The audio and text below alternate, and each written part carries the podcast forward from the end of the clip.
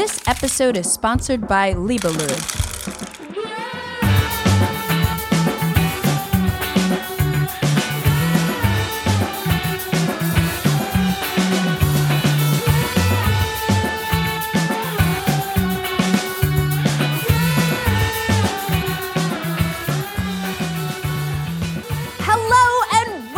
to episode 26 of the Board Game Geek podcast, where we geek out about board games, the mechanisms behind them, and the people who create them. I'm your host, Candice Harris, and I'm really, really excited to be here today with Corey Konieczka, who not only designed Battlestar Galactica and Star Wars Rebellion, which are two of my favorite games, and a bunch of other awesome games, but he's also the head of a game studio called Unexpected Games. How's it going today, Corey? Great. Yeah, we're super busy, but we're excited and um, having fun. Cool, cool. What's new in your world? I mean, I know like you've again designed so many different games and now you're like kind of running your own publishing company. So uh, you must be busy all the time. yes, yeah. Especially right now, we're we're nearing the end of a, a big project, so we're in crunch time. But um, yeah, always a thousand things going on, running around, putting out fires, trying to put out awesome games. Yeah, I love it. Love it. I love playing awesome games. so that's awesome. So, what you and I just met for the first time at Gen Con, Mhm. and uh, I'm still, I guess, compared to several people, like newer to the board gaming hobby. And one thing I noticed, like early on, as I was kind of discovering all these modern board games, is like there's so many games out there with like fantasy themes or like just like sci-fi themes and then like all these euro games where you're kind of trading in the mediterranean. And now nowadays uh, we seem to be kind of getting flooded with like a lot of animal themed games and nature themed games and food related games which is really cool to see like people kind of just doing some different things um, and exploring different themes with board games. So for me i find that always refreshing to kind of discover games that have more rare themes. So today we're going to discuss board games that we've played with very, very unique themes. Um, it's not necessarily our favorite board games or anything, but it's just like games that we played and were kind of intriguing that had just really unique themes. So, um, and Corey, you were you kind of chose this topic. Yeah. So I, I take it you're you're a fan of uh, just kind of discovering unique games. Yeah, I, I love just weird, wacky stuff. Um, the the crazier the theme, the more interested I am immediately. Um, Yeah. and it's funny you brought up the the nature theme stuff, and as I was kind of making my list, if I had been making this list like five or six years ago, like I would have made a completely different list, right? Like when Wingspan came out, that might have been described as a game with a unique theme, right. but now everyone's doing it, and so it's not unique anymore. Yeah, yeah, I feel I feel the same way. Um, but before we start talking about unique themed board games, I'd love to hear what you've been playing lately, Corey. So let's jump into fresh plays.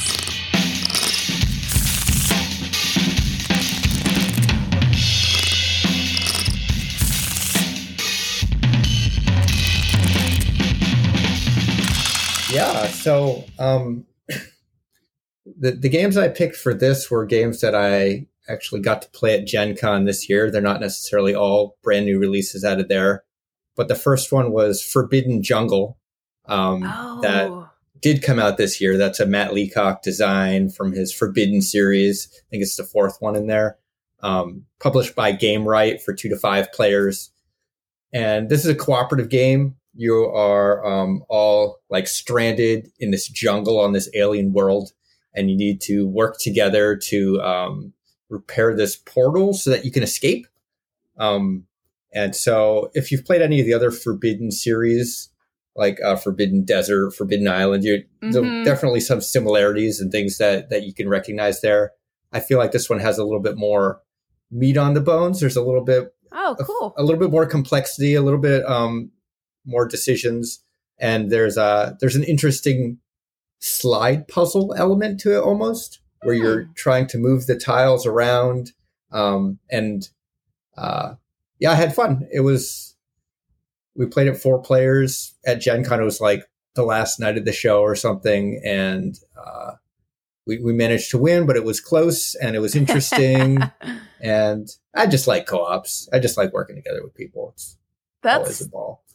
That's cool. Yeah, I played uh I remember actually I did I used to have Forbidden Island, I think was the first one, right? And then it was Mhm. Desert. But yeah, I that game was so hard to me at first. it, it's you know, just like uh, eventually Pandemic was so hard to me. I mean, it's still it's a hard game. But uh I saw Forbidden Jungle was coming out and um I didn't get a chance to try it yet, but I I like the theme of it because I know, like, I forget what the previous one was. Uh, it was something Forbidden Sky or something. That sounds right. That sounds right. Something I I I don't remember exactly what it was, but uh, this one definitely seemed more appealing to me. Um, and I like that what you're saying is in terms of it being like a little meatier, um, in terms of the decisions and everything. Yeah, there were some interesting mechanics where there's like these spider aliens laying eggs that will then hatch and Gross. mature and start chasing you around. Um, no, oh it was, wow. it was pretty cool. oh, cool. Well, I re- oh, and that was Forbidden, that was Forbidden Jungle. Jungle. Yeah. Yes. So I recently played a game, a wacky and wild cooperative game called Quirky Circuits Penny and Gizmo's Snow Day. And this is a 22, 2022 release uh, by Nikki Valens. And you know Nikki Valens, I'm sure, because they designed uh, Mansions of Madness Second Edition and Eldritch Horror with you. Yeah. Mhm. So this is a game from Plaid Hat Games for two to four players, and it is a very like silly and fun, limited communication, cooperative programming game that uh, Ryan from the Trick Talkers podcast, which is an awesome podcast uh, for anyone who's interested in trick taking games. They mostly just talk about trick taking games and card games. Uh, but Ryan and Patrick are both sweethearts, and they always like recommend games to me.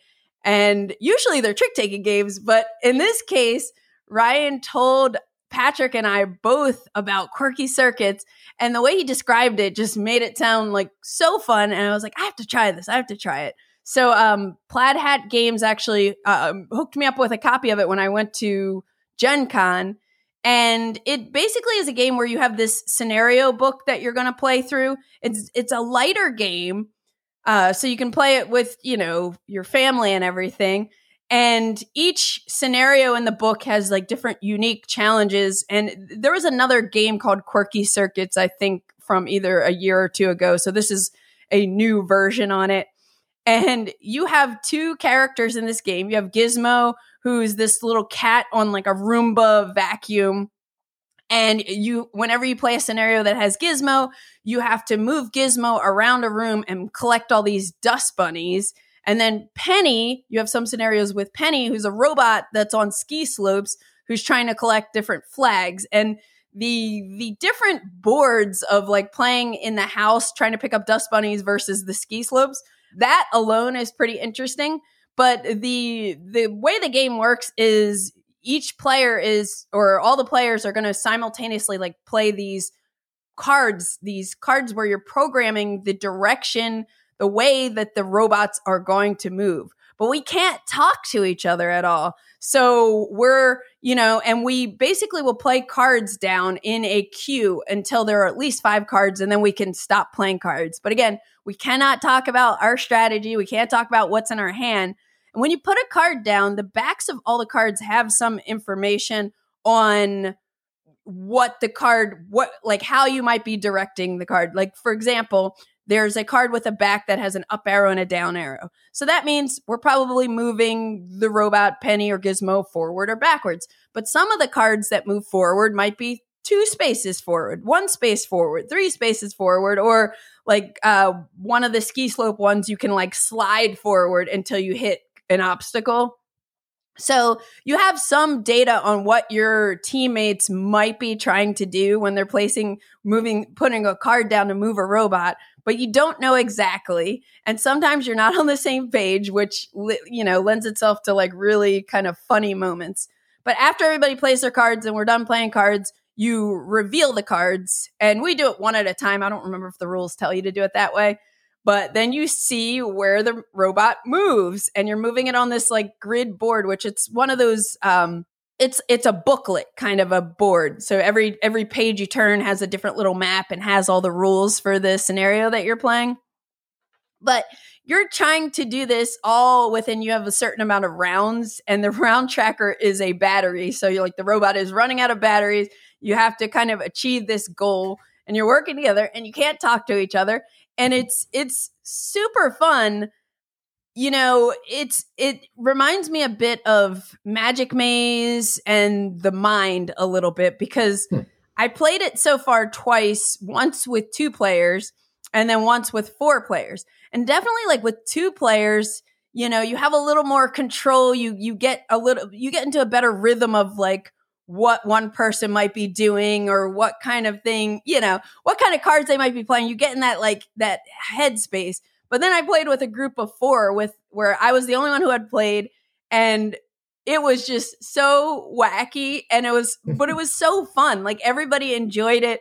We are you know, at, at some point, one of my friends was playing multiple cards. So we had like almost 10 cards on the table. And I'm like, this is not going to be good because you can run this robot, just keep run, running them straight into the, uh, into the wall. You could be turning them the wrong direction. And it's just, I don't know, it's a hoot.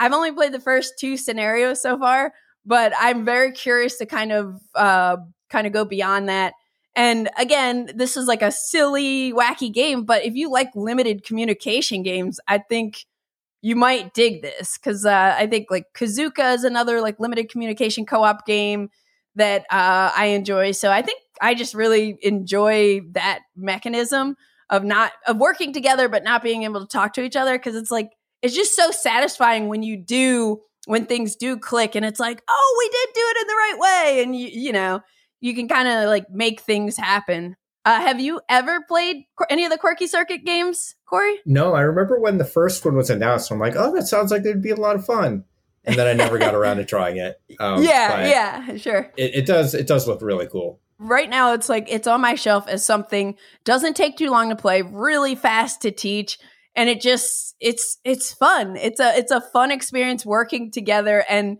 you know, again, it's satisfying when things work out and when things don't work out, it's hilarious. and mm-hmm. it's the, the art is very kind of kitty looking and playful. So you can definitely like play it with kids, not super young probably, but um yeah, it's just a really lighthearted, fun game. And that is Quirky Circuits, Penny and Gizmo's Snow Day. What else have you been playing lately? Uh, the other game I put on this list was, was something else that I played at Gen Con. I actually took this one home with me, and it was Make the Difference. This is by Oink Games. It was released okay. in 2002 and designed by Shintaro Ono. That's how you pronounce it, Japanese designer. Um, it's for two to four players, and this is a super light game. I'm going to describe it to you in two seconds, and you'll know how to play. cool. Basically, you remember those old puzzles that say spot the difference between these two pictures. Yeah. Um, it's similar to that. You've got these black and white um, drawings. Every player is given one. And so you take one off of this pad and you are with a black permanent marker, you are making differences to this art piece that the other people are going to try to find. Um, oh, interesting. And there's some rules to like how you can make these changes. Um, you can like make a line longer or you can add like a little line. Um, but they, you'll only get points if the addition that you make is at least a certain size big. It comes with this little tiny ruler. Gotcha. Um, so the start of the round is everybody kind of gets a pad, they tear off one of the sheets, they get a marker, and they make their five differences to their sheet. And then one at a time, players go around the table, they will reveal their sheet, they'll put out their sheet and they'll put out the original. And you put this um, piece of frosted plastic kind of over your sheet, just so that it's not obvious like where you wrote with ink. Um, Gotcha. It obscures the artwork a little bit. Um, and we were just holding it in place to make sure it doesn't jostle around. And then the other players have until the sand timer expires to try to find these five differences. So everyone else crowds around the table and they start to try to spot them. And if you get one, you get some points. Um, after the sand timer expires, you flip it over one more time and they continue to go. But if they find a difference, they get less points. And the person who made the change, they also get points because it took them longer to find it. Gotcha, gotcha. And then at the end, if all five weren't found when the sand timer went through twice, any um, changes that weren't discovered, you'll get points based on the size of them with that little ruler. Like if they're a certain size, you'll get one point. If they're bigger than that, you'll get two points. If it's smaller than that, you get nothing. Um, so everyone puts their sheet in one at a time. We try to find the differences, and then whoever has the most points wins. Pretty much the game. Oh, yeah, that is really, really straightforward. How big is the box? Because I know sometimes those Oink games are like super small. Sure, it's a little bit bigger than a standard Oink game, but it's maybe the size of like the Mind or something. Uh, okay, okay. five inches by four inches or something. Gotcha. And then and you picked that one up at Gen Con? Yeah, yeah. I was at the Oink Games booth and I'm like, I really want to get something from here. This one sounds so weird. I like weird games. I'll get this one. It's cool, cool. That is make the difference. Cool. So, speaking of weird games, I recently played, I taught some friends a trick taking game called Savage Bowl, which is from 2023. It's from Japanese designer um, that goes by the name of Oreo. And it's published by Bereke Games. And it's for four to five players. You need four or five players. I heard that it's best with five. I've actually only played it with five. And I think this probably would have been my third or fourth time playing it, maybe fourth time playing it.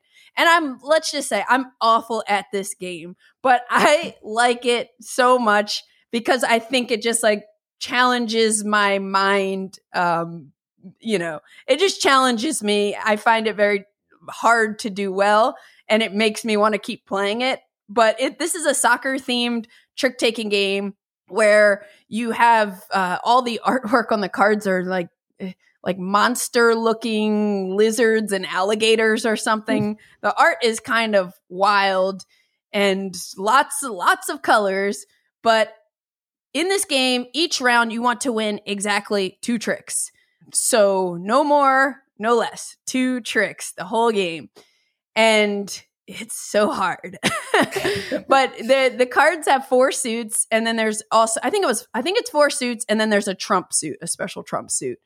And in the first half of each round, the tricks are resolved differently than the second half. So in the first half, basically the referee is kind of paying attention and looking out for roughhousing and whoever plays the strongest card of the trick uh, they will be flagged and then that player will get to uh, face down discard a card from their hand and they won't play in the next round. They've been benched. Meanwhile the player who played the second strongest card wins the trick. So and this is for the first five tricks of the round.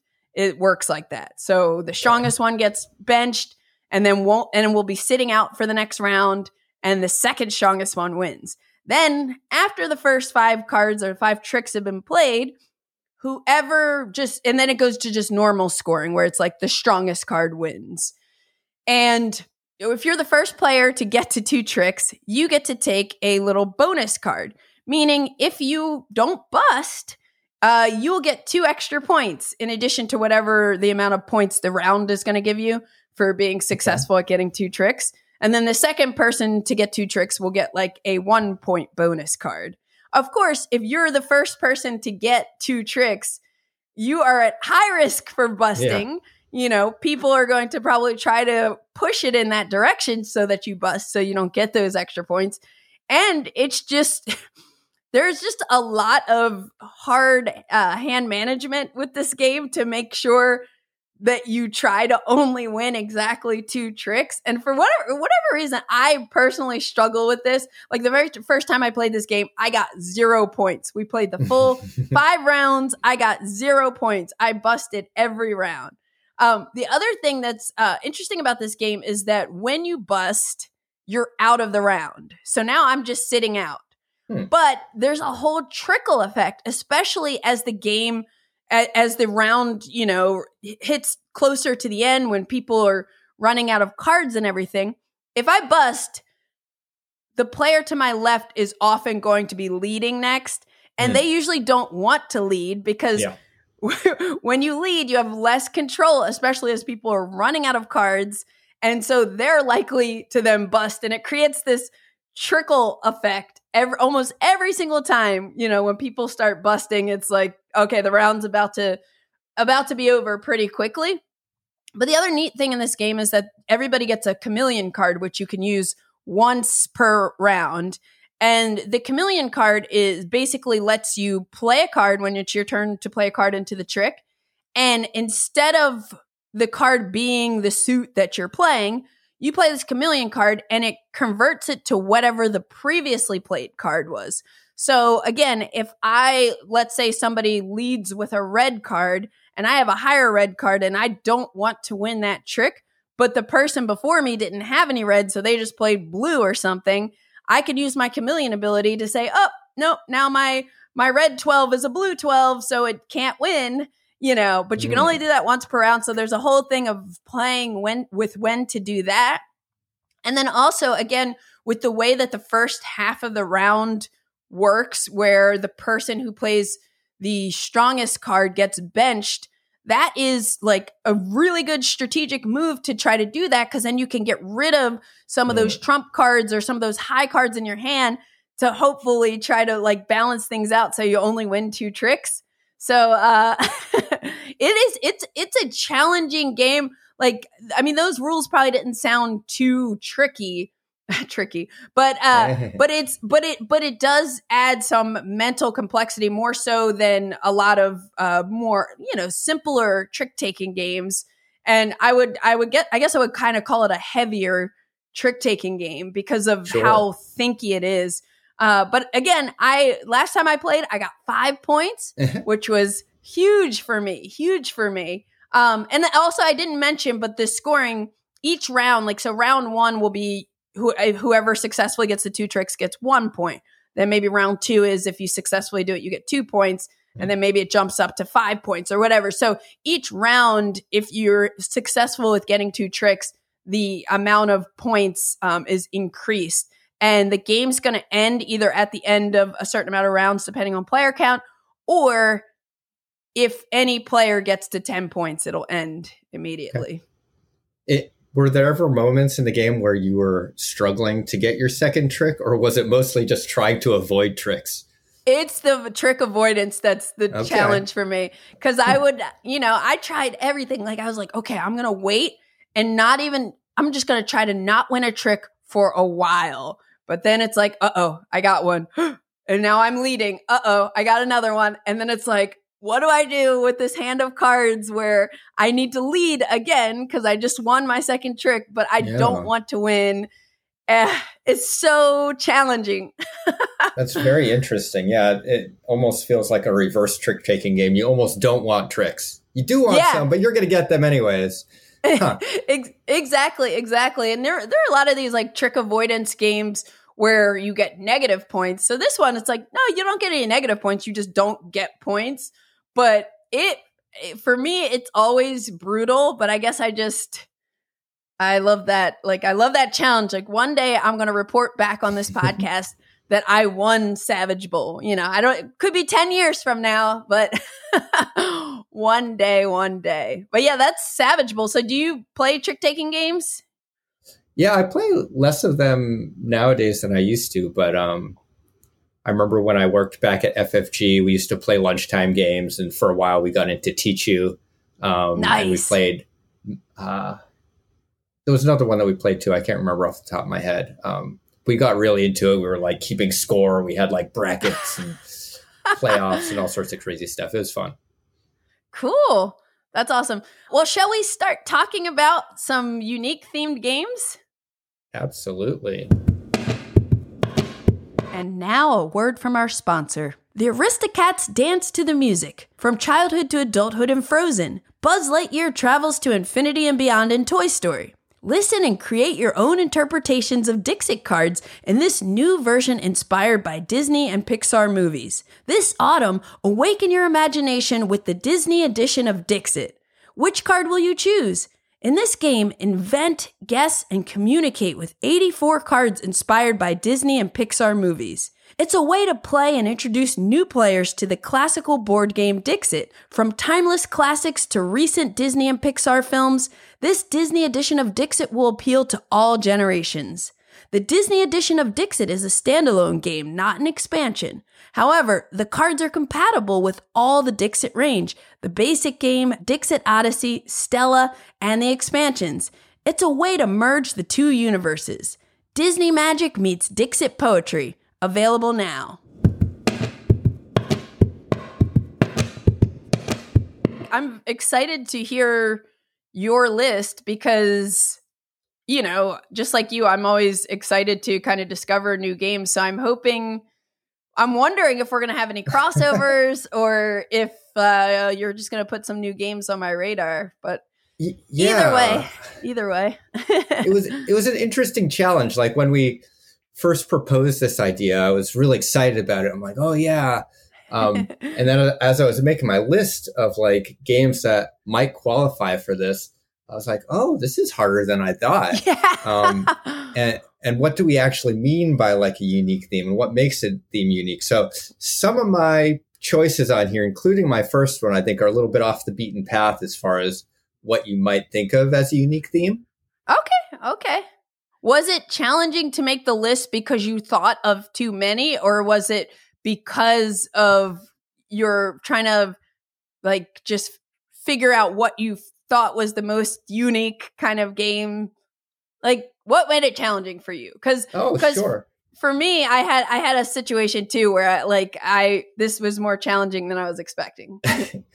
what I was finding was I was putting games on here, and then the more I thought about them, I'm like, oh, is that really unique? Um, there are actually a lot of games like that, and I'm like, okay, scratch that one. Yeah. Um, and so, yeah, I ended up, I, I just ended up picking kind of things that are unique for very different reasons. Cool. All right. Well, let's let's jump into it then. So, uh, my first game was Tak, and this game was released in 2017. It's designed by James Ernest and Patrick Rothfuss. Uh, it was published by Cheapass Games. It's a two player game, it's an abstract game, which at first you'd be like, how is that a unique theme? Um, but what makes this theme unique, right? Abstract games, for the most part, don't really have a theme.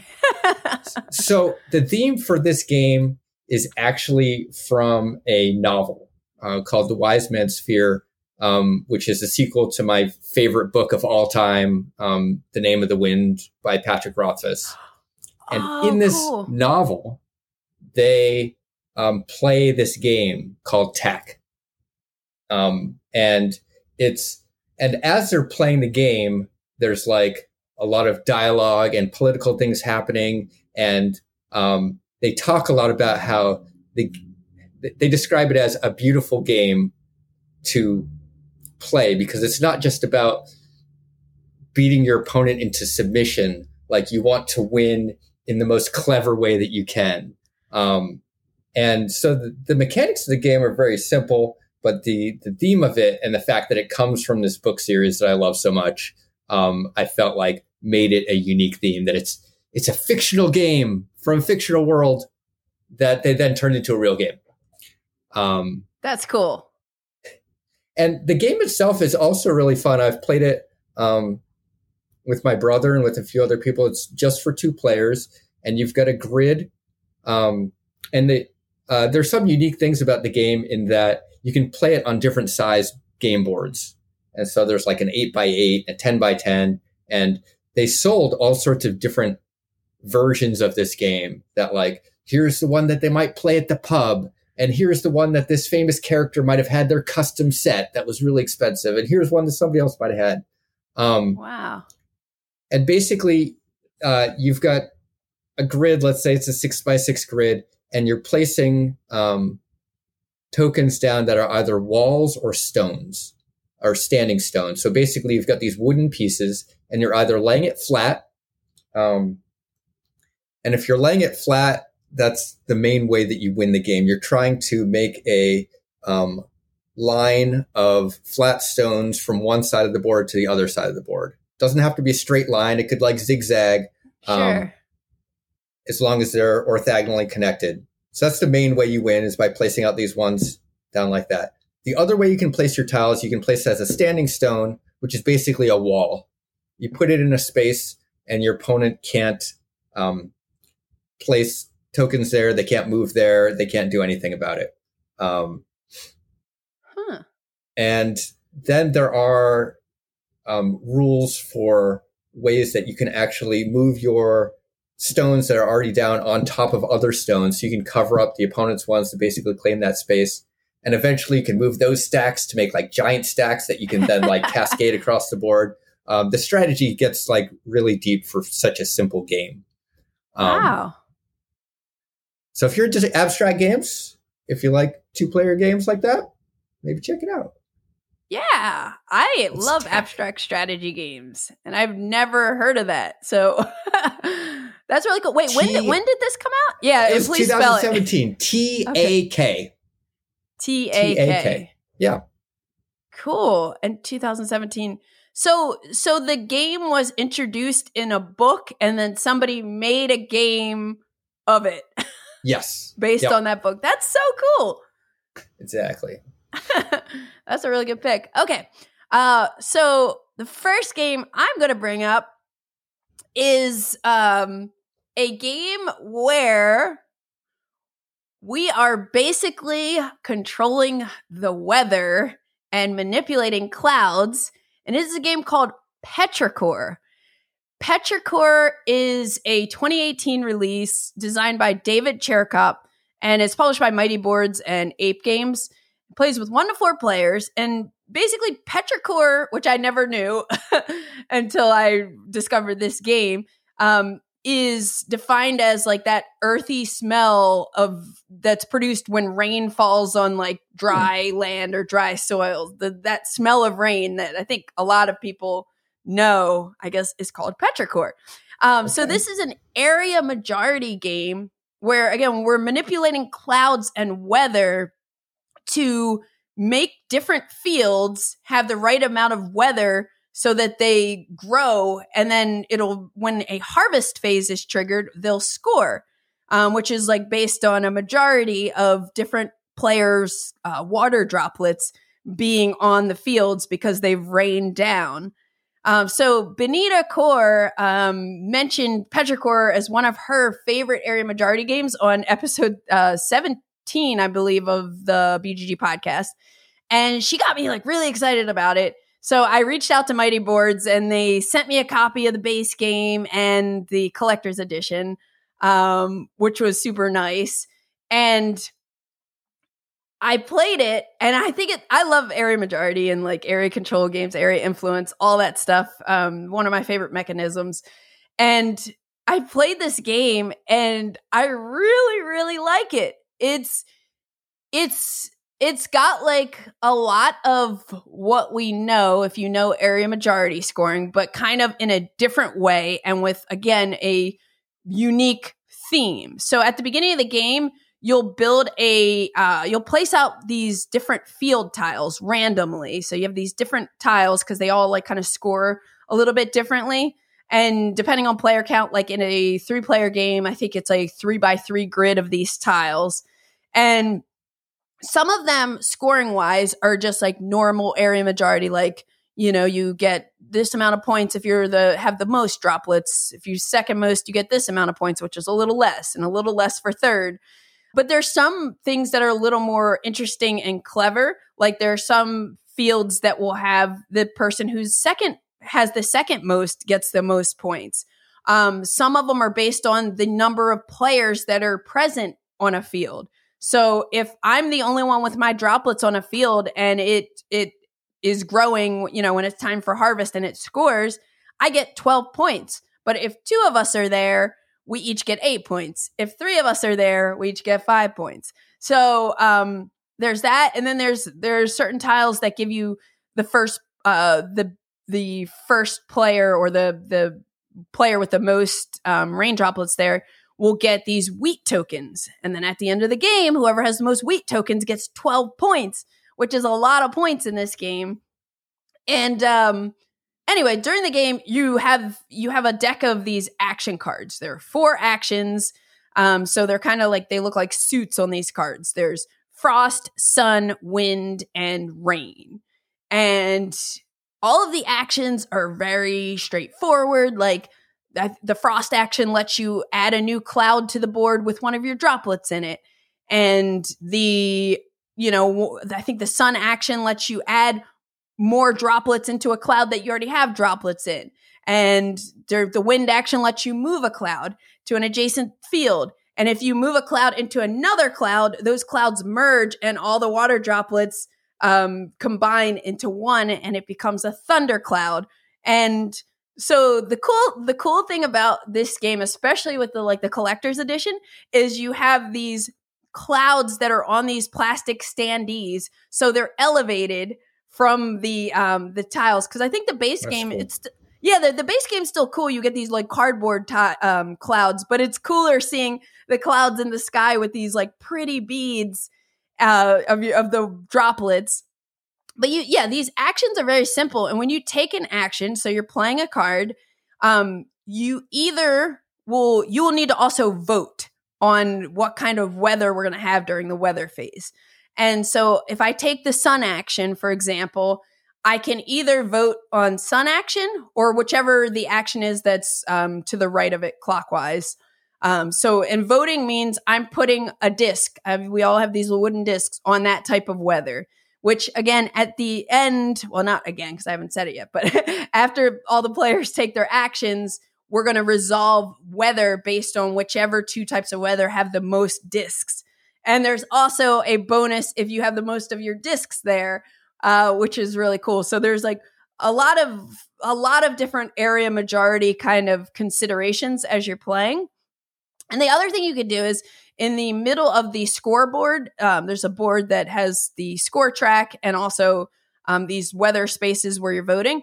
Um, but in the middle of the board, there's dice. You have three dice, which you roll at the beginning of the game and they have a certain amount of these little things we are calling them hamburgers but they almost look like coins and if you don't want to vote the other thing you could do is tick down the value of one of these dice and eventually when it goes to zero it shows as a harvest icon and when all three dice harvest dice show the harvest icon at the end of that round, there will be a harvest phase, which is a scoring thing. So the players are also manipulating the timing of when scoring happens all of the field tiles have a certain amount of water droplets it needs on it, not in the clouds, but like on it. So you need to have it rain down for it to even be growing so that it will score.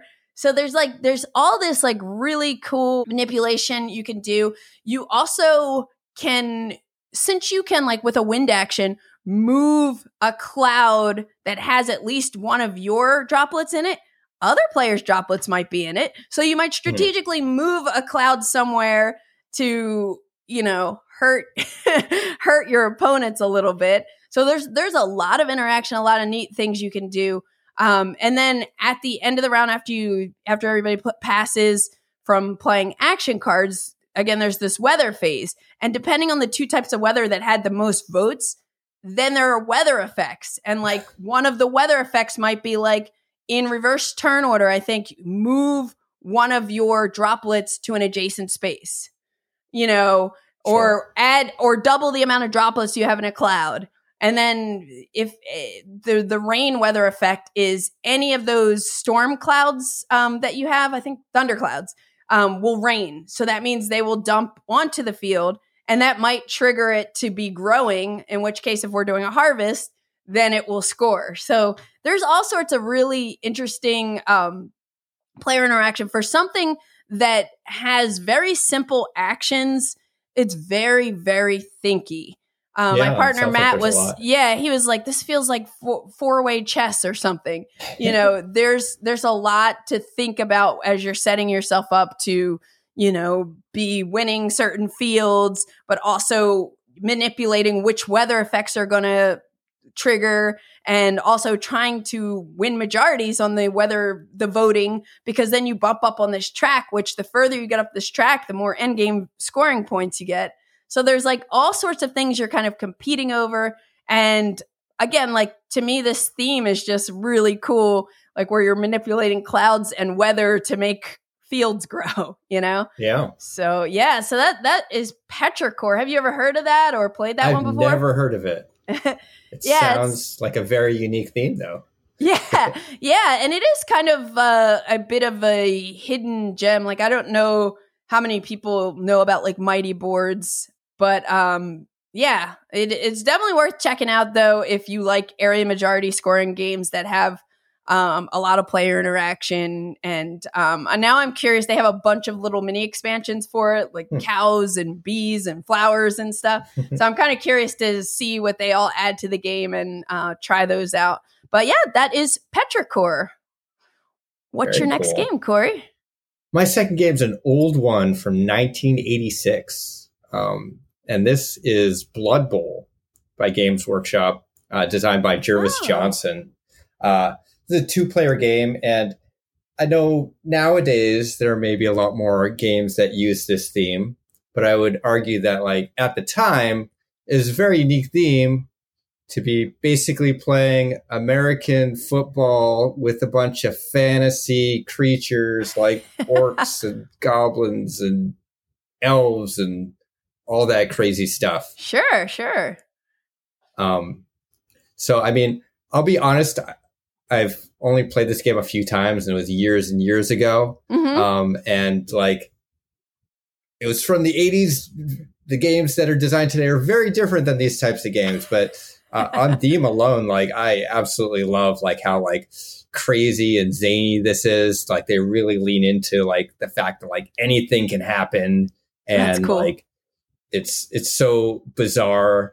Um, I think one of the things that to me is one of the most enjoyable parts of the game is that the way that a lot of people play this is they'll play a season where everyone has their own team and throughout the course of the season you can have players to get injured they can't play in the next game or you might hire some uh, some free agents to get onto your team and they might just stick around for a little while and so the fact that this is one of those games that you can play over the course of many games and get That's kind cool. of that grand story of like winning the Super Bowl with your team after all the injuries and brilliant plays that you went through. I think that's the main thing that really draws me and excites me about it beyond the fact that it's just zany and wacky and Yeah. yeah, it sounds kind of uh, almost similar to what they did with Savage Bowl, you know, with trick taking. Yeah. But I, I feel like I could picture the logo for Blood Bowl. Um, but what was like, like what did it look like? Like, what was the, like, are you moving minis down a football field, Yeah. or was it? So it's definitely Games Workshop games. You had like little minis that you have to assemble and paint, and there was a giant grid that was the field that you were moving along, and there was a lot of dice rolling for passing and running. And I mean, crazy stuff could happen. You could just like be running down the field and like trip over your own feet and drop the ball because you had a terrible die roll, and then the other Ah. team will pick it up, and it's like chaos in a board game. Um, which honestly for the right people is perfect. cool. So that's Blood Bowl. Blood Bowl. Yeah, it sounds fun. And I do think that um sports games are still a little rare Mm-hmm. and uh, the fact that they fuse that with like fantasy creatures and stuff, it sounds wacky and fun. So I see why you picked it. Yeah, and I think throughout the years we've seen lots of other people try to do that, and there are plenty of other games out there like it now. So it was based on how original was it when it came out, and I would say Got it. got it, got it, got it. My next game is uh I think I think still a super original game. I don't know if there are any games that are about building forts and making friends. And this is Fort, which is a 2020 release uh, from Leder Games. It's designed by Grant Rodiak and uh, it plays with two to four players. And this is a deck building game where it's all about, again, building forts and you're making friends. Like your deck of cards are kid cards. And this is a reimplementation of uh, Grant's game called SPQF from 2018 um, which was kind of about developing an ancient civilization. A you know an okay theme, but like this, I love this reimplementation. I think this is hmm. I'm trying to think of like all the games that I know of that have been kind of re-implemented with new skins, and I think this is just one of the coolest re-themings I have uh, seen to date. Um, but your goal is kind of to have the most victory points and again, you have cards in your deck that represent your friends, and each card has like this very fun thematic suit. Like there's squirt guns, uh, cards, skateboard cards, glues, books, I think. Um, and throughout the game, you're going to be playing cards and you're going to be building your deck, like kind of like you're getting new friends. And while you're doing this, you're collecting and spending resources, which in this game, resources are pizza and toys. I love it. I love it. Like everything they did here thematically is I just it makes me smile. It's so well done. Um but one of the things you're spending resources on is building your fort. So you have like five different levels you're trying to build up to and you're trying to spend a certain amount of resources to advance, you know, to increase the level of your fort, the size of your fort. And that's one of the game ways the game can end is if one player gets their fort to level five. Um, that's one of the end game triggers. But when it's your turn and you play an action card, other players get the opportunity to follow, which I love that because there are a lot of deck building games which could be kind of uh, sort of multiplayer solitaire. So now you have everyone at the table invested in what other people are doing.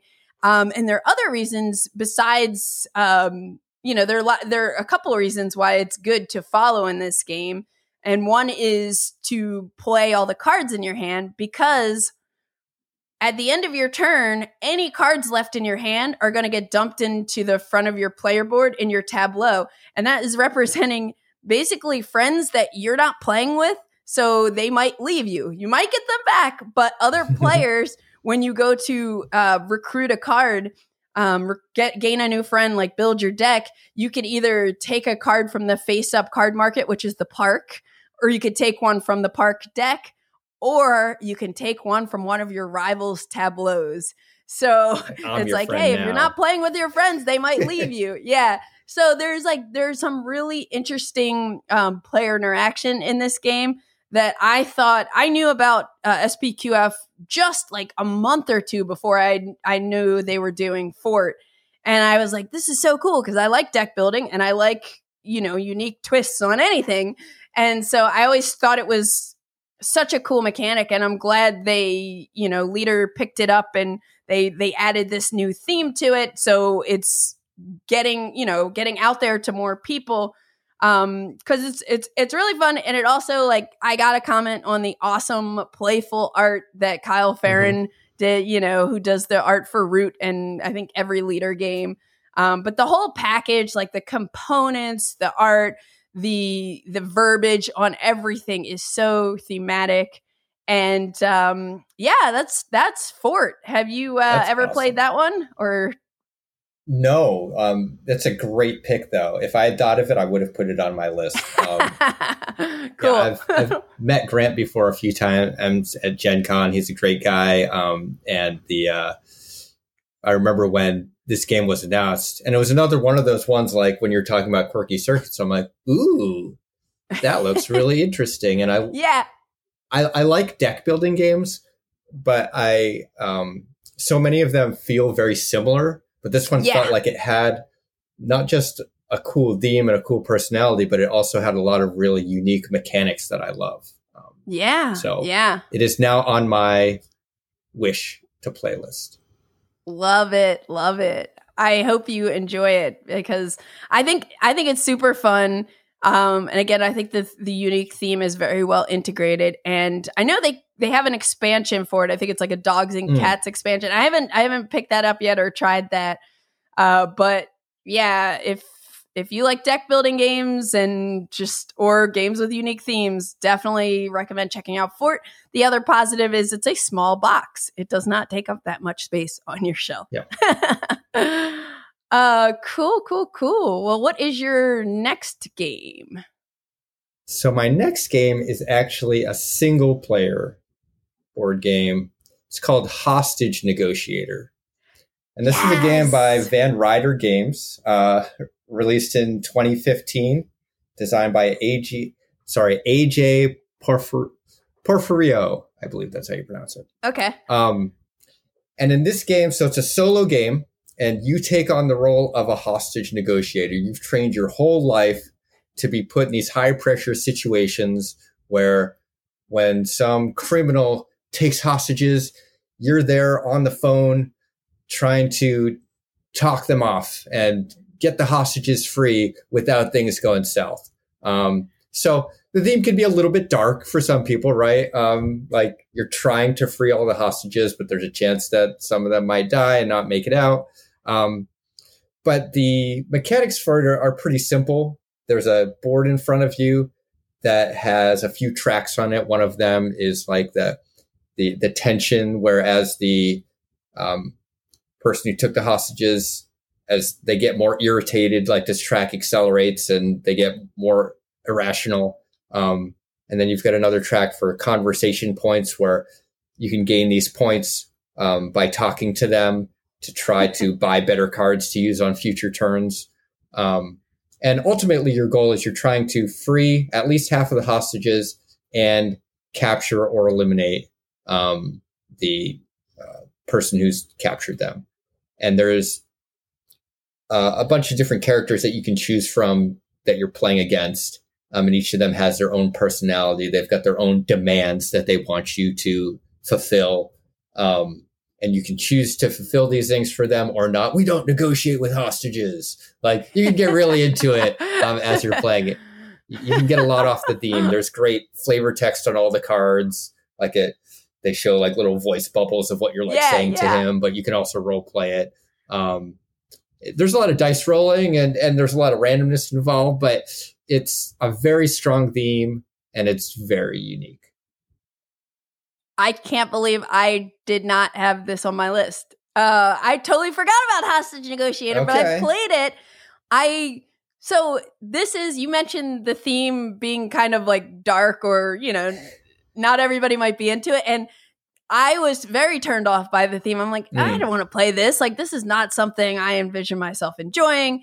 And I don't remember if I just had seen uh, Liz Davidson's like Beyond Solitaire channel where she always enjoyed it and I think she has some videos on it and I there were just at some point I was like I'm going to give this a shot and I got it and I just loved it. It's just it's so well done thematically Mhm. and I ended up going nuts and I bought all of it. And I like I I heard that the career expansion is supposed to be awesome. Have not tried it yet, but I still own it and this is like one of those games I refuse to sell because I know it's like so good and everybody I I know who's played it says that that expansion like that career mode or whatever kind of like elevates it.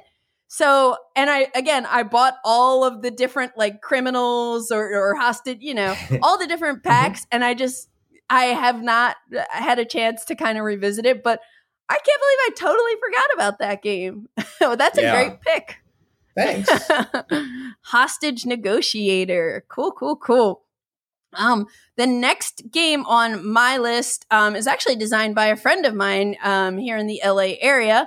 And it is a game that came out in 2022, and it is on a very unique historical topic. And this game is called Stonewall Uprising. It's designed by Taylor Shuss, and it's from Catastrophe Games. It plays with one to two players, um, but it you know it was definitely designed as a two player experience um, because it's kind of a there's a tug of war situation. Um, but this is another unique deck building game. And uh, with a unique theme. And it's about the Stonewall riots that took place in June of 1969. Um, and there were there were a series of protests in response to a police raid at the Stonewall Inn in Greenwich Village, which is in like lower Manhattan.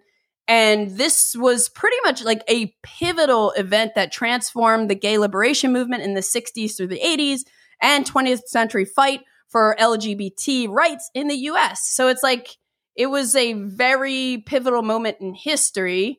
And the way the game approaches it is it's a two player asymmetric deck building game that's kind of fused with some CDG or card driven game mechanisms where you're either going to play as the pride or the man fighting for or against equal rights. And um, what you're doing is you'll have a deck of cards and the, the decks are asymmetric, um, as you would expect.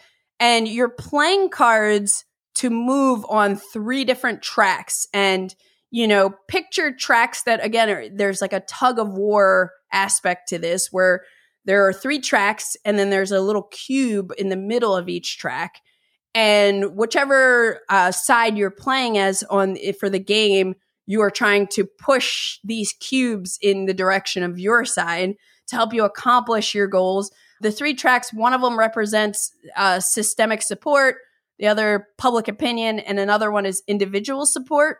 And um, one of the cool things is when you get to the end of the tracks, if you're able to get to the end of the tracks, you get some immediate benefit, but then it resets back to the middle of the track. Mm. So there's going to be constantly this uh, this push and pull, and any kind of games that are tug of war style, you know, there's a lot of like tension with your opponent because, and just like with your decision process because you might want to do one thing but if your opponent starts pushing something too far in their directions, like you have to kind of respond to that too. So you're kind of like juggling those things. Um, but in the game, the Pride's goal is to shift the Overton window and to organize protests and demonstrations and sit ins to pretty much convince the public um, that it's socially accepted, like what they're trying to do. And um, the man's goal is to try to detain and demoralize 10 people from the pride's deck um, to pretty much kind of like fizzle out the pride's movement so um, on your turn uh, you're you can play a card and again like each card has one of the the track suits uh, like you know blue green and red i believe are the colors that are associated with the tracks. So if I play like a three red card, I'm going to push the the red track three spaces, the cube three spaces in my direction, and um, the cards in your deck they're all they all represent like real historical people and organizations and events that occurred like in the 60s and 70s and 80s so there was a lot of research that taylor did. And i think that um well one of the other things i like mechanism wise is that like at some point, one of you is going to fold, meaning you're going to stop playing cards for the round. When you fold, if you're the first to fold, you are going to first of all pick one of the tracks and push the cube in your opponent's direction. Hmm. And then every card that your opponent plays after that, the value is doubled, which sounds like, well, why would I want to fold first? Yeah. But every card that they play you will get to draw an additional card in the next round. So okay. you're kind of like setting yourself up for an advantage. And it's like, and then for your opponent, for the person who is second to fold, it's like, how much did they want to like do that? Like, that's juicy to be able to double the value of your cards, but you're also giving your opponent a good head start on the next round. Um, which I thought was a, a like a really interesting kind of twist on a two player deck building game. Um, yeah. But not only is it like a fantastic, intense two player game, but it's such an important historical topic to to understand more about. And I'm really glad that Taylor created this game um, because it was inspired by his own personal experiences as a gay man in the U.S. And I know again he put a lot of ton- tons of research into it, and like hopefully anybody who plays it can like learn a little bit more about this like just pivotal event in history, you know? And I don't think there are any um games on gay civil rights, you know? So like to me this like this theme is so unique and again the gameplay like Taylor just as a designer is has a very unique style and I have cuz I'm friends with him like we've play tested each other's games and stuff like that. So I I always love seeing what he comes up with and I'm just really glad that this game exists and I'm looking forward yeah. to seeing like whatever he kind of does next. That's awesome. That's a great pick. Yeah, have you uh had you heard of that one? I, I might have heard of the game in passing. Um like the historical event, honestly, up until a few years ago, I, I wasn't even aware of it. And so right. just like the visibility of telling people more about it, I think is, is great. And the fact that it's got a good game behind it, like win win. Yeah, yeah, exactly. And it's it's a small publishing company, uh, Catastrophe Games. I think they kind of do uh, more the print on demand kind of. Okay. Um, but yeah, it's definitely like I I just love historical games in general because it's you're right. Like I didn't know anything about Stonewall Uprising, but it's like now I have this game to kind of explore the the struggles um, from both perspectives, you know, and yeah, and just like learn more about this history. So, and it has mm-hmm. a solo mode as well, um, which where you'll the solo mode you play as the pride against the man. Um, sure. But yeah, that is Stonewall Uprising. Very cool. My next game um, was a game that I saw this year at Gen Con called Sky Team. Yes. Now, uh, this game is designed by Luke Redmond, uh, published by Le Scorpion Masqué. It's a two player game. And I'm going to be honest, I put it on my list because my coworker won't stop talking about how awesome this game is. I agree. We were, we were at Gen Con and we're sitting at the booth. We're waiting to like demo it. And it was a really long wait. And we said, oh, we'll come back later. And then there was a line to purchase it. And he got in line and I didn't. And now I regret it. And so oh. he's been playing it and I haven't been and he just beat the whole uh, the whole campaign, and he's like, "Oh, oh man, cool. so good." Um, but for those who don't know what Sky Team is, it, it's a two player game um, with limited communication. You've got the pilot and you've got the co pilot. You're working together to try to land a plane. Um, and you're doing this by rolling dice and by assigning dice to this board in front of you that will affect different things about the plane, such as your speed, your angle, um, and there's a million different ways that you could crash and explode and not land. Um, and each um, the game starts out with like a, a, a simple um, airport and job for you to do. And as you kind of play through the game, you play more complex missions where they introduce new mechanics and new things that you have to worry about. Um, and being a limited communication game, there's a lot of like, oh man, why did you do that? And sometimes you don't have a choice. Um, it's I I generally like those sorts of games. I know you're talking about the limited communication for uh, yeah quirky circuits, um, but uh, I I really look forward to finally playing this game eventually. Um, but just on theme alone, it, it had to be on this list. Yeah, awesome pick. I actually don't know why I didn't have it on my list, but maybe because I subconsciously just knew that you were going to put it yeah. on your list. But yeah, I did get an opportunity to demo it at uh at Gen Con and I loved it. I my friend uh Tim was ordering the game for himself and he ordered a copy for me, so I do I am getting I am getting a copy because I wasn't able to get one at Gen Con, and that was like one of my regrets of not wa- leaving there with a copy Me of Sky too. Team.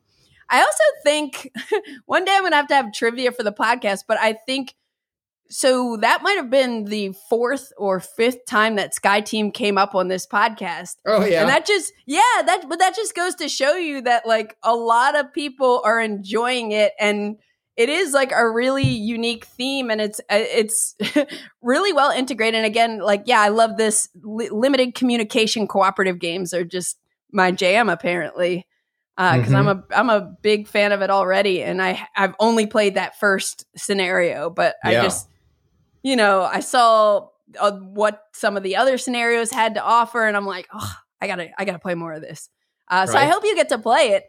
yeah, I'm sure I will eventually. Um, I, I just can't think of any other games that are about your pilots landing a plane. So yeah. that's great. Whoever thought of that, genius. That's Sky All Team. right. Cool. And I, I got a, a a interesting one coming at you now. So um, this is a solo game. It came out in 2022. And when you mentioned you were a solo game, I was kind of wondering if it was going to be this. but this one uh, might be a bit of a deep cut because it's from Hollandspiele, and it is called Heading Forward. It's a Hmm. game designed by John Dubois, and again, it's a solo game where you're going to be taking on the role as someone who's going through rehab after a like major brain injury.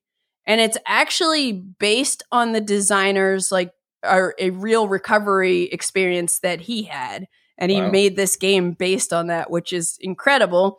Um but to win the game, you basically have to relearn and develop skills and kind of like achieve these goals in three out of four different areas, but you only have a certain amount of time that your insurance company has given you Oh, because, yeah, right? Exactly. Otherwise, they're going to stop paying for your rehab sessions and you lose the game. So, um, the the game board for this, um, it's mostly cards that you're playing with, but you have this calendar um, and on the calendar, that's kind of your round ticker. Like you have these red numbers on certain days of the calendar. And um, you have a deck of cards, and every time you cycle your deck, the round timer is ticking down. And so you can play it on, I think it was three different difficulty levels. Uh, for whatever reason, I decided to start on medium instead of just trying easy. And I probably st- should have started on easy, even though I felt like I was going to be able to win this. But it's basically like a hand management and resource management game where uh, you have a deck of cards that have again there are four different types of skills um, so like four different suits. And each of these skills within the suits um, have four stages. So there's a stage one and then there's you want to try to get that to ticked up to stage two which when you tick a card up to stage two or just up a level, you're going to rotate it. So when you play a card on your turn, cards always have a resource cost to play them. And you have a couple different resources in the games. One is on your cards that are in your deck. Um, some of the cards will have one or two heart icons, which represent care um, or they'll have a little hourglass icon, one or two. I don't think any of them have more than that, um, but that represents time. And so certain certain cards, you know, that you play, you have to spend a certain amount of time. So you might need like to discard another card to play it. And then you also have um, resource a resource called spoons that are actually like there's cutouts of spoons. Which I guess um, I don't remember the person's name who came up with this idea of spoon theory but i think it's like representing um you as you're kind of recovering having like small chunks of energy that you're able to kind of work with. So each um each turn you take um is pretty much playing a hand of cards till you can't and you can spend spoons but you always get your spoons back at the start of your next turn so you're and you're able to throughout the game gain more spoons, which you really need to do uh, to be successful at the game. So spoons are a resource, and then you also have money as a resource. But when you spend money, it's gone. So you have to keep trying to make money, and then you spend it, and then again you have the cards. The other thing that you can get in the game is these i'm just going to call them brains because there's like a brain token. I think it's you like expanding the amount of capacity of things that your brain can tolerate. And Okay. as you improve on that throughout the game you, that's on the the main board. That's increasing your hand size which is helpful because again that's giving you resources and everything. Um but so to to level up a card you have to spend resources and it usually gives you some benefit but then to i'm sorry let me restate that to play a card you have to spend resources and it gives you some benefit when you do then to level it up you may need to spend resources to kind of like level it up thankfully, all of the cards that are level one, you don't need to spend anything to, they auto rotate to level two if you're able to play it. So you rotate the card and now you put it in your discard pile facing the opposite direction, uh, 180. And That's then cool. if after you cycle your deck, now if you're able to take that card from level two to three, you swap out the card and you have cards off to the side that are um, Hmm. level three and level four on the other side. And they get increasingly, they give you cooler benefits, but they get harder to kind of like level up as you go. Mhm. So, um, the other thing is in your deck, you have a trigger card. And this is at the beginning of the game, you randomly pick one type of skill. I don't know, maybe it's driving or something.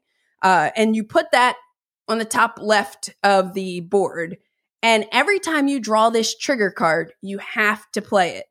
Um, so if it's in your hand, that's the first thing you need to play. And basically, it's it's reminding you of the trauma which put you in Mhm. this like situation. So it's like a setback, and you have to pretty much spend the resources that are on the current your trigger card, which also Okay. can level up if you have if you can level it up, you have to. So that's getting more and more expensive every time as you're trying to level up these cards Ugh. in your hand, you're getting like triggered and everything. But again, you're playing through cards.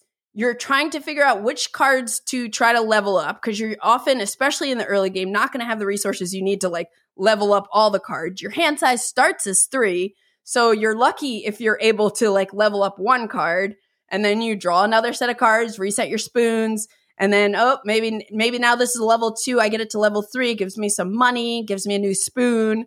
So you're like kind of building up your engine. One of the things that's interesting is as you increase your brain power, which is super helpful, you're able to draw more cards. So then you have like more resources in your hands, more cards that you can level up potentially if you spend your resources right. But then you're going through your deck faster because the size of your deck does not change the whole game. You are swapping out cards, you know, so you're Mhm. always having the same size deck. And the sooner you cycle your deck, the faster the game is like the end is coming. So it's like it's it's a catch 22, you know? It's like ah, like I want more cards so I can do more stuff, but I don't want the game to speed up because I need more time to, Yeah. you know, get these skills. So anyway, this it, it- I thought this game is really really cool. Um, I had been wanting to play it for a while. I've had it for a while, and I actually played it just recently um, in preparation for this podcast because I've always thought the the theme of it was really really unique. Um, and I like I like playing solo games. And um, yeah, this is it's called Heading Forward. I found it to be like really puzzly and challenging. And again, like the fact that this was designed based on this designer's like real recovery experience is just like mind blowing to me, you know? Yeah, no, that's really fascinating. I I can't remember if I heard of this one or not, um, but it definitely makes me want to check it out, research it more. Yeah, and if you if you p- like playing solo games, I mean, if you're playing Hostage Negotiator, um, is definitely worth playing and checking out. And I'm already from losing that first game. I'm already like, oh, I can't wait to try it again and see if I can play it smarter. Um, But Mhm. it's like you you feel the struggles, like you feel the financial struggles, because like there are certain cards to tick up because I need to complete four of these skills to win the game, four different skills. So I can't just focus on one thing and and that's it. No, if I have a green skill, I need a pink skill and a blue skill or a brown skill, you know. So it's it's very challenging, but um yeah, that is heading forward. Very cool. Thanks. My last pick um, is a game from 2001, and it's called X Bugs. Um, this was designed by Marco Maggi and Francesco Nepitello, um, published by Nexus Games in the US. It was uh, distributed by Steve Jackson Games back in the day. Um, so it's a it's a two to four player game. Uh, the the original box just came with like two players, but you could get more expansions to play with more people. And it's a dexterity game where each player plays a different faction of bugs. And these bugs are like everything from like these are the USA bugs, which are like American soldiers from World War II and guys with like Marines and wow. tanks and different stuff. So there's like the USA bugs, and then there's like these cyborg bumblebees, and then there's like these weird like alien esque bugs, and there's it's all sorts of crazy, crazy stuff. The theme is is nuts. Um, but yeah, you're these little insects, and everybody has an army, um, and they come on these little tiddlywinks. So they're little plastic discs. They've got a sticker on each side. Sometimes they will have a different ability on the flip side of them. Like there'll be some bugs that on one side they've got a force field around them that they're protected when they're flipped on that side. Um, and at the start of the game, everyone sets up their base, which is they've got three buildings that they put down, um, which are these larger discs. And then you put out your army, which is all of your other discs. And they come in various sizes. You've got like small ones, big circles, long rectangles. Um, and so you, you array your army however you want. And then the other player does the same thing. And then you take turns rolling dice. And on your turn, you roll your dice. It's to, um, each die is to show a symbol of what type of insect you'll be able to move that turn.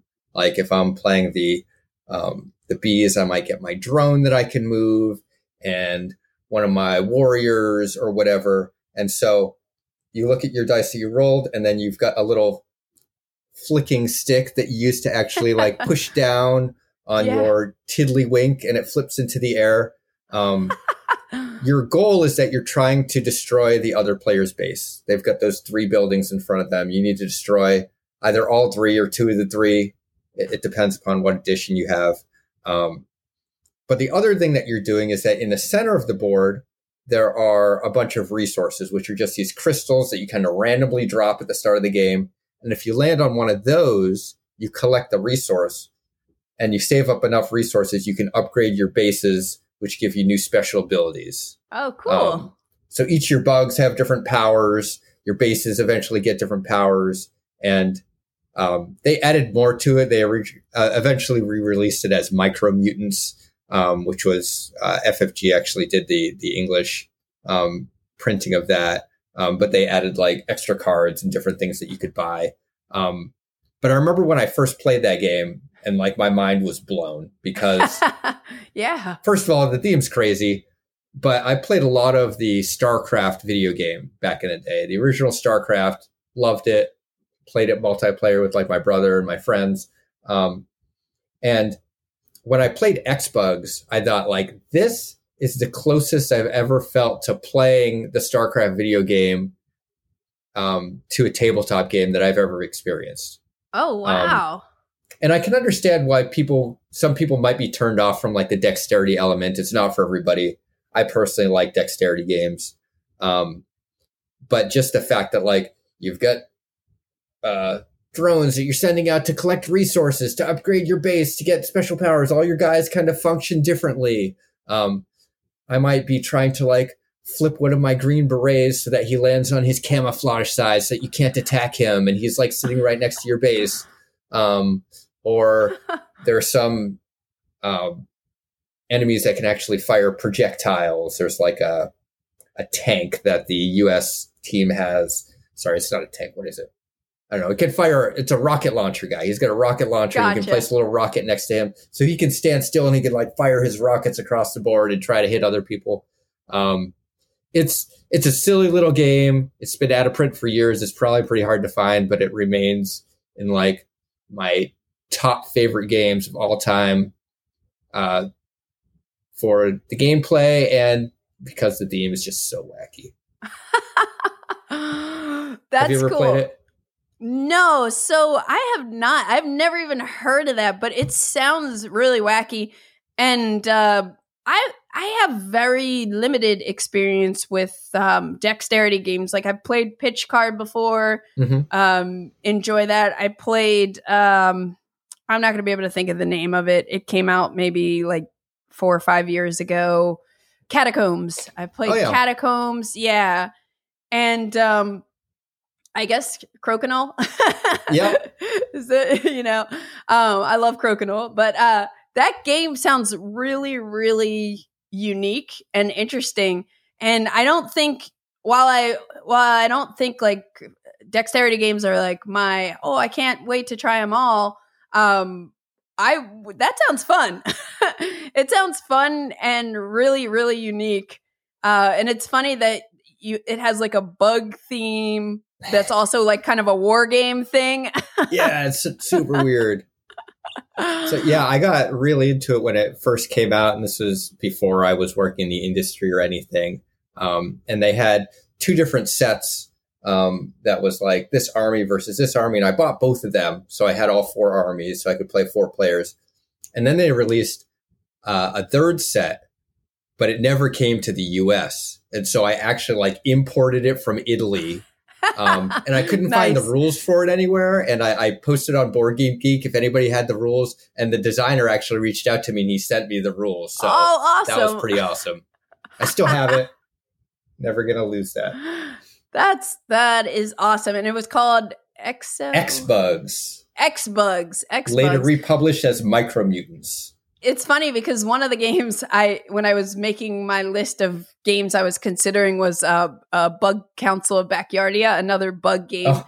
It is uh it's this uh, trick taking game that fuses like trick taking with a Mancala mechanism. Okay, uh, but yeah, yeah. but it's all bug related, and I I love how the designer or whoever wrote the the quote unquote lore for it. There's just so much humor in the rule book uh, related to these different bug factions and everything that I saw. I thought was really cute. And I'm I'm somebody who cannot stand bugs, but somehow in games it's working for me. I guess. Yeah. uh, um. All right. Cool. Well, my last game is always the first game I think of when I think of unique themed board games. Okay. And uh, I actually this this will be kind of funny. I actually owned this game. Uh, only played it once. Loved it. Loved it. Uh, you know, thought it was great, but I just like I I have too many games and I don't have enough space eh, or time in a lifetime to play them all. So I ended up selling it a couple years ago. And literally this morning, I ended up just buying it again. Someone was selling it on the geek market, and I was like, hey, I would like to buy that. so uh, that game is Castell. Castell is a game that came out in 2018, um, designed by Aaron Vanderbeek. Um, and it was the English edition was published by Renegade Game Studios, and it plays with two to four players.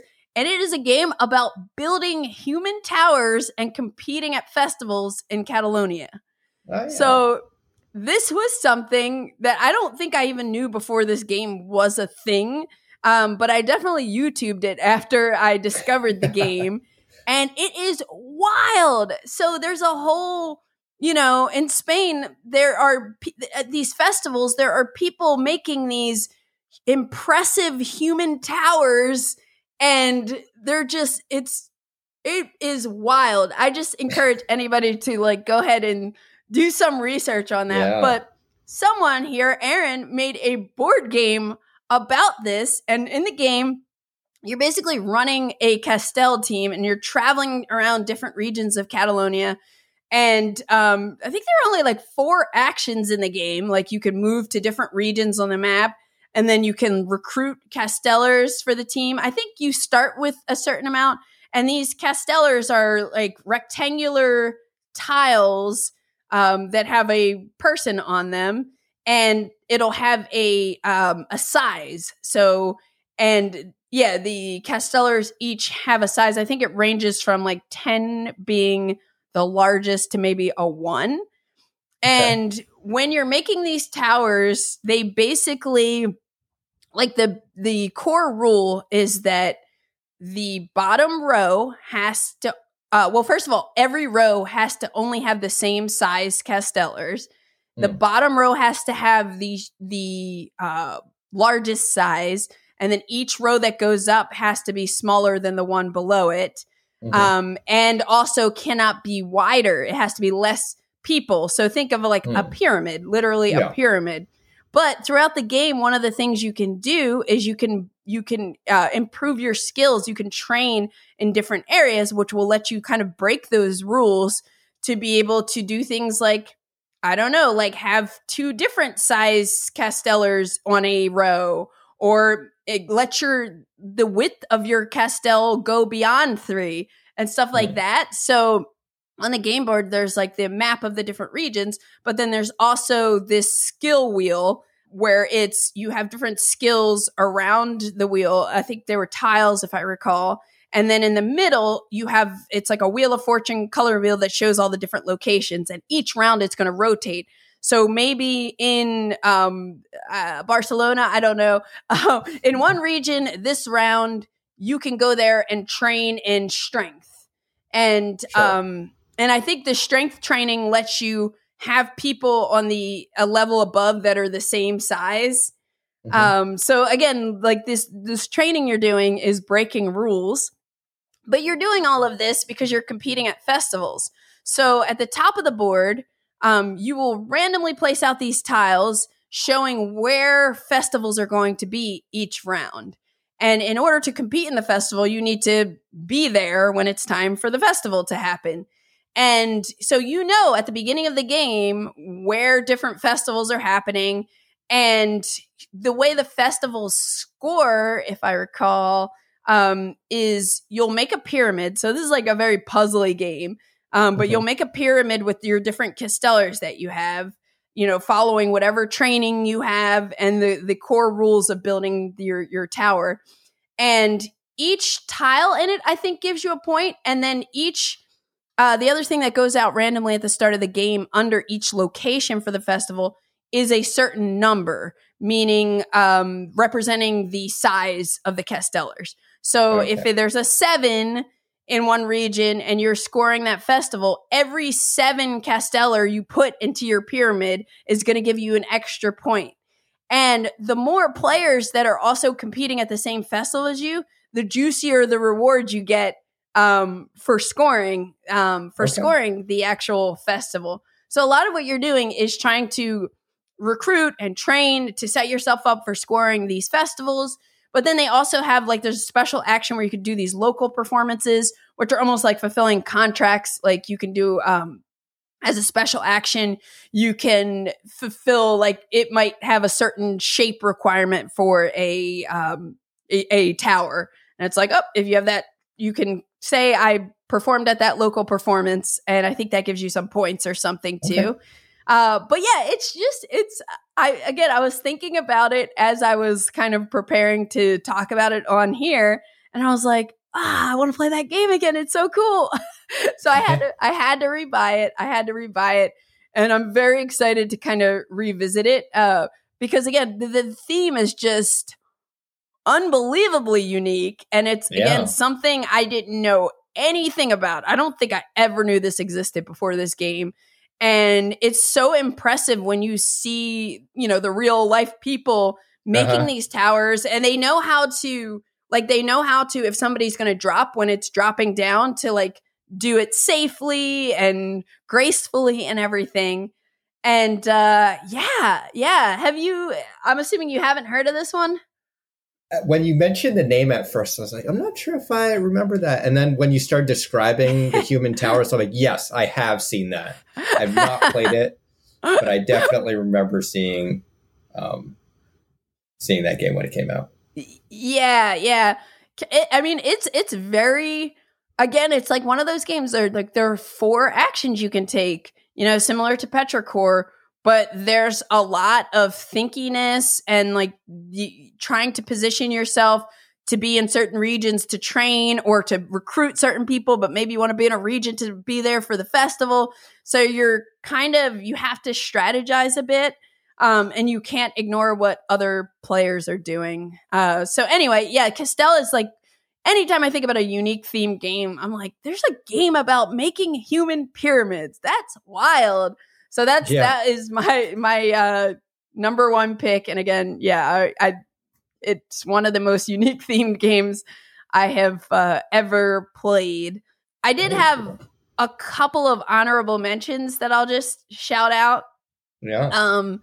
Uh, one is uh, another game that's been brought up on this podcast a lot from just different people who are excited about it, but it's Votes for Women.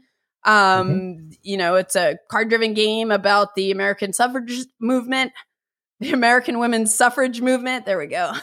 um, and there's a game uh, that was one of the Zenobia Award finalists called Molly House. Uh, that's going to be published by Whirligig Games. Um, that's Cole and Drew Wehrle's uh, label. Label. I'm ba- I'm thinking back in my music days. Um, mm-hmm. Publishing company, and it's about the queer community in 1720s London.